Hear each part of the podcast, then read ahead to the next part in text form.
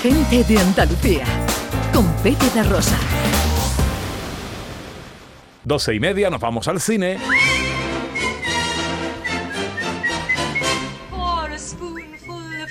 Un poquito de actualidad del mundo del cine, Ana. Eh, pues si hablamos de actualidad, tenemos que hablar de los Globos de Oro y sus triunfadores, ¿no? Pues sí, sobre todo porque siempre suelen tener cierta influencia con los Oscars, ¿no? Los Oscars también son dentro de poco. Y ganó Oppenheimer, que era algo previsible, la película sobre el creador de la bomba atómica, que está muy bien, os la recomiendo si no la habéis podido ver. Ganó extranjera, película extranjera, Anatomía de una caída, que todavía está en los cines, que también la recomiendo. Y en series ganó Succession, que es una serie que ya ha concluido, que son cuatro temporadas y que también os recomiendo, ¿no? Por cierto, también hay una nueva categoría que me parece muy interesante, que es mejor stand-up comedian, como mejor monólogo, y lo ha ganado Ricky Gervais por Armageddon, que es un monólogo que si os queréis reír de cosas muy incorrectas, también os recomiendo y está en Netflix.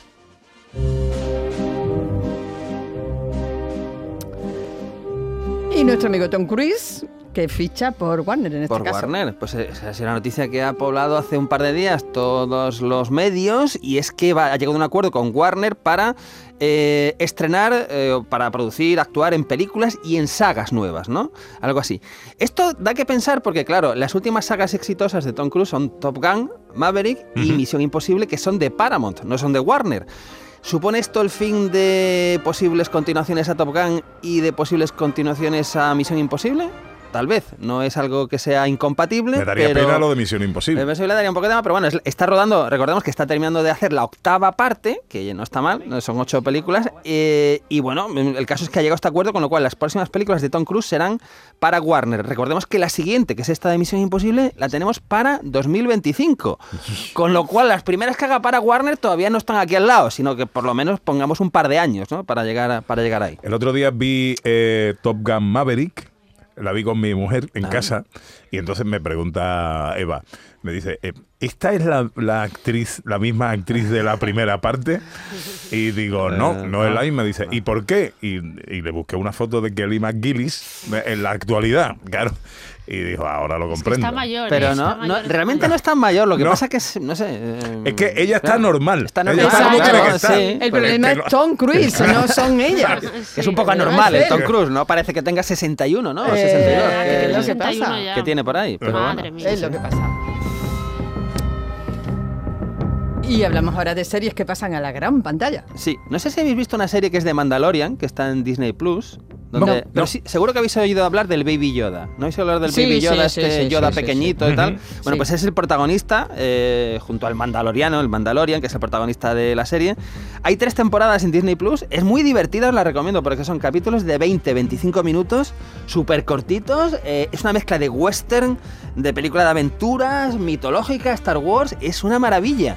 Es, pero es divertida, o sea, es, una, es una serie para entretenerse, ¿no? Nuestro realizador Javier Reyes eh, La ha visto, ¿no? es seguidor Claro. y fan y dice que fantástica. Es una que- maravilla, pues ahora es tan divertida y tan buena que lo que se les ha ocurrido ahora en Disney, vamos, lo siguiente no va a ser la cuarta temporada, sino va a ser la película. Una película para salas de cine, dirigida por el creador de esta serie, que es John Favreau, y con los mismos personajes y todo, con lo cual yo creo que esto va a ser muy apetecible, ¿no? Es la, digamos que de todo lo nuevo que ha venido de Star Wars, lo más exitoso es de Mandalorian. Y que lo veamos en una pantalla grande, una maravilla.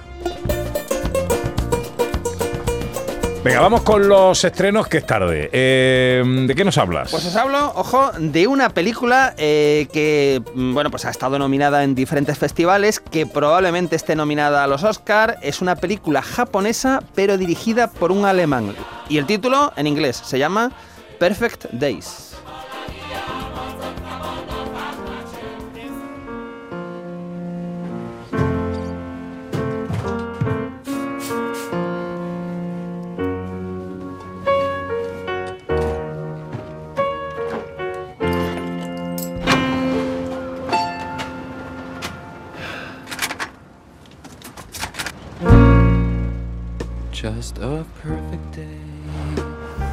Bueno, háblame de la película, porque el tráiler no me cuenta mucho. bueno, pero vaya música, ¿eh? Vaya Sí, sí. música para el tráiler. Pues dirigida por Wim Wenders, que es este, es un director alemán, pues que, que es un, lleva 40 años di- dirigiendo, tiene magníficas películas. Y eh, aquí vamos a llegar a la vida cotidiana de un señor que es un limpiador de retretes en Tokio, ¿no? Vamos a entrar en su rutina diaria y cómo este señor disfruta eh, de su día a día, ¿no? Sin mirar más allá, de su pasión por la música, por los libros, le encanta pasear, le encanta hacer fotos y va a tener una serie de encuentros inesperados que van a dar datos sobre su pasado, ¿no? Es una película eh, que en el último Festival de Cannes le dio el premio a Mejor Actor a su protagonista, actor japonés, Koji Yakusho, y que como digo pues ha estado en los Choice Awards, en la Asociación de Críticos de Boston, pues nominó también al, al actor.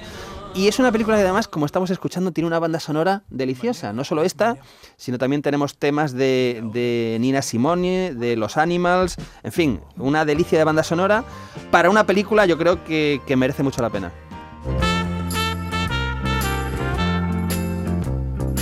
Ahora nos hablas de una de acción americana. No tiene nada que ver. Esto es el, pues, eh, cara, cruz, no tiene nada que ver. Eh, vamos a Beekeeper, que es una película con Jason Statham, que Jason Statham es como os diría yo, el Sylvester Stallone de ahora, de los 80, ¿no? En los, en los 80 tenías a Bruce Willis, a Schwarzenegger, a, a Stallone, pues ahora tenemos a Jason Statham, que hace películas siempre, pues, oye, pues mm, muy satisfactorias, ¿no? Vamos a escuchar un poquito el tráiler de una película que se llama Beekeeper y han subtitulado El Protector. Una señor Clay. Aquí solo había hierbajos y maleza, y usted le ha devuelto la vida. La señora Parker y yo éramos amigos, como si fuéramos familia. Era la única persona que se... He recibido un mensaje de que tengo un virus en el ordenador. Sí, señora, ya lo arreglamos nosotros. Ayer se pegó un tiro. Propiedad privada. ¿Saben qué hacen aquí? Estafar a los más débiles. Colega, cuento hasta tres. Uno, dos, tres. Ya está. Te lo he ahorrado. Esto, esto es una. No, la saga de la Transporter, ¿no? Eh, De Este- Jason. sí, sí, exactamente. Eh, tiene una saga que es Transporter 1, 2 y 3 y tiene otra medio saga con un par de partes. Después está en Fast and Furious, Jason Statham también. Ujú. También está en Los Mercenarios, la de Stallone. En fin, es un señor que tiene muchas sagas de, de acción, de patadas, puñetazos. Pero oye, son muy satisfactorias. Esta película está además dirigida por David Ayer, que es un buen director y tiene, tiene alguna película pues, pues muy buena. Y como hemos escuchado en el tráiler, aquí matan a esta señora Parker, eh, al que le tiene cierto cariño Jason Statham. Y si bueno, a esta señora le pasa algo, pues que tengan cuidado. Los responsables entre los secundarios, Jeremy Irons.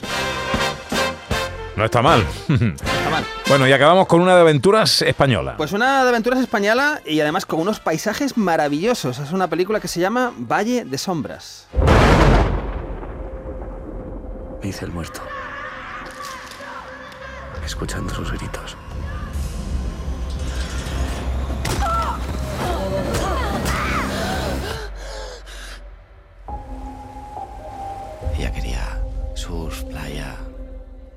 La convencí de venir aquí.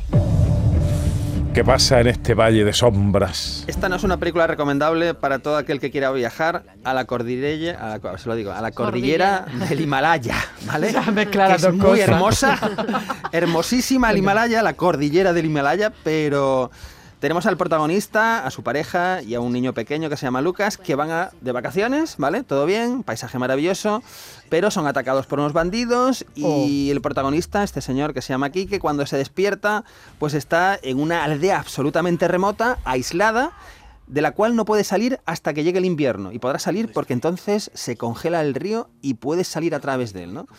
Eh, bueno, pues película eh, de aventuras, película además de unos paisajes deliciosos. Recomiendo que veáis el tráiler si tenéis ocasión. Y película española, dirigida por Salva- Salvador Calvo, con Miguel Herrán y Susana Abaitúa. ¿Y en la tele qué ponemos?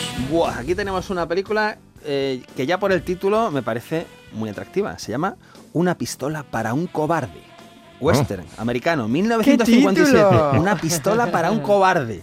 Dura 88 minutos, que este es otro atractivo. Teniendo en cuenta que las películas más cortas hoy duran dos horas y media. Eh, dirigida por Abner eh, Bieberman, con un reparto que incluye actores conocidos como Fred McMurray, Jeffrey Hunter, eh, Dean Stotwell.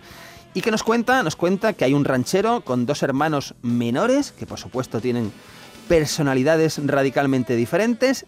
Y esto va a desencadenar enfrentamientos entre los tres hermanos en el rancho. Yo esto no me lo pierdo. Lo digo otra vez. Una pistola para un cobarde. Hoy a las tres y media en Canal Sur Televisión. Gente de Andalucía. Con Pepe Rosa.